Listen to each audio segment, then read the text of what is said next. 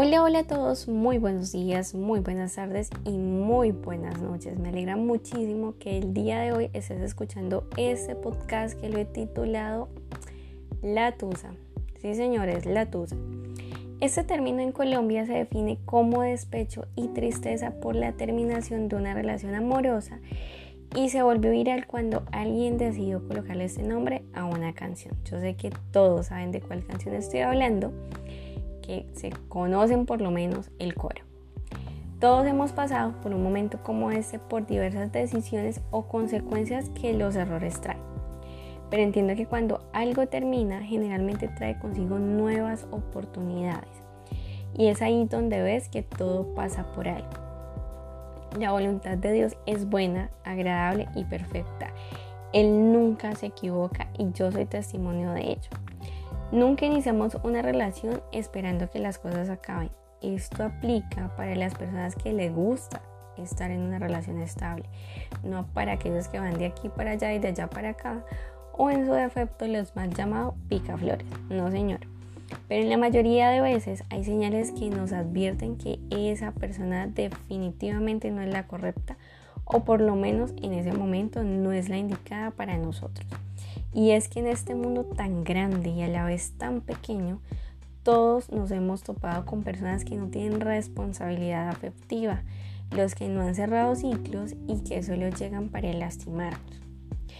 Recuerdo estar en un momento de la tusa en la que creí que nunca volvería a enamorarme de alguien más y que me quedaría solterona para toda la vida.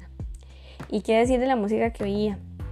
Esa no aliviaba, pero nada me ponía peor y solo hacía que ese tormento retumbara en mi cabeza día y noche. Y es que en medio de todo eso me di cuenta que hacen más canciones de desamor que el amor en sí. O sea, por eso al que se entusado le va mal. Todas las canciones más tristes salen por la radio, por donde quiera. Y es que a veces nos aferramos a amores básicos y vacíos creyendo que eso está bien y eso es lo que merecemos, cuando la realidad es otra. Nunca olvidaré que cuando llegó la ruptura amorosa de una relación en la que estuve, muchas personas que se dieron cuenta me decían, eso se venía a venir, no te convenía, o lo mejor que te pudo pasar fue que eso terminara, date por bien servida.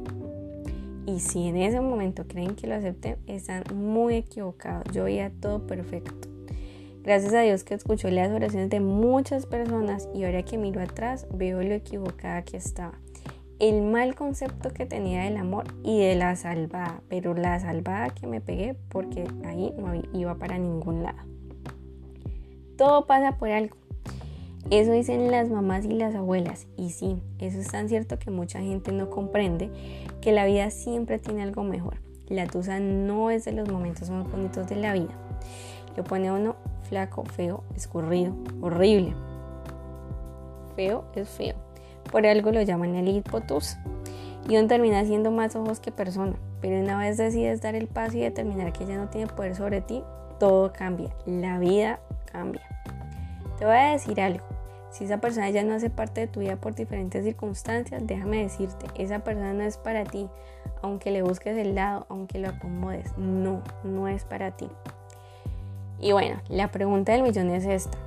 ¿Cómo dejar ir a mi ex y cerrarles el ciclo y no morir en el, en el intento? Bueno, aquí tengo unos tips que te van a ayudar. Primero, cortar el contacto. Es necesario entender que no necesitan ser amigos. No. Elimina su contacto si te recuerda la dirección, lo que sea. Elimina todo, todo, absolutamente todo lo que genere un contacto con él. Segundo, suelta. Lo que pasó, ya pasó. No te aferres a la idea de qué pudo pasar si o qué hubiese pasado si yo hubiera dicho esto, si yo hubiera estado en tal lugar. No, ya se terminó. Tercero, agradece por lo sucedido en el pasado. Aprende de tus errores. Suelta lo que sientes o lo que sentiste y perdona. Cuarto, ámate más que a tu ex. No puedes buscar a alguien que te trate súper bien si tú no lo haces primero. Quinto, elimina fotos y detalles que esa persona te haya dado. No es necesario guardar luto por algo que ya se fue. Borra las fotos, bota todo lo que te dio los peluches, yo que sé, las lociones. Si eso te trae un recuerdo y genera tristeza en ti, tíralo. Si vuelven, otros regalos te darán, yo qué sé. Sexto, concéntrate en realizar otras actividades. Una mente ocupada no extraña a nadie. Sal con tus amigos, haz lo que más te gusta o perfecciona un talento que tengas. Séptimo, eso de que un, un clavo saca otro clavo, eso es mentira, está mandado a recoger. La mejor manera de sanar es cerrando un ciclo en paz y en tranquilidad. Y si no quieres repetir la historia, me tomé el trabajo de realizar una pequeña lista con cuáles personas no debería salir. Eso aplica para hombres y para mujeres. Número uno, los inmaduros emocionalmente. La mayoría de estos hombres y mujeres le temen al compromiso, tienen gran dependencia afectiva y baja autoestima. Número dos, cabeza hueca. Los que no saben para dónde ir, hacen las cosas por inercia, no tienen claro el propósito en sus vidas. Número 3. Los patanes te gritan, te hacen sentir menos, miran delante de ti a otras chicas o a otro chico, chicos. No son capaces de dejarte en la puerta de tu casa. O en el caso de las niñas, cero detallistas, groseras, envidiosas, patanas. Cuarto, los picaflor. Los que andan con una y con otra. Te juro que han cambiado y que jamás serían infieles porque tú eres diferente. Con esas personas, no, no, cero. Recuerda, la persona correcta llegará a tu vida a demostrarte por qué nunca funcionó con alguien más. La persona que Dios eligió para ti, la persona que Dios escogió para ti, siempre va a sacar la mejor versión de ti, lo más bonito, lo más puro que tengas. Va a amar todo lo que tú amas y te va a apoyar en todas las cosas. Va a respetarte a ti en cualquier lugar donde se encuentre, con la cantidad de personas que estén. Así que no te conformes con menos. Si Dios puso un punto final, agradece porque sus planes siempre son mejores que los nuestros, aunque en el momento no lo entendamos.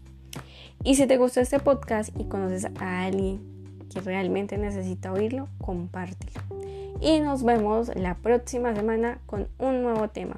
Espero que te haya gustado muchísimo, que hayas aprendido muchísimo y hasta luego.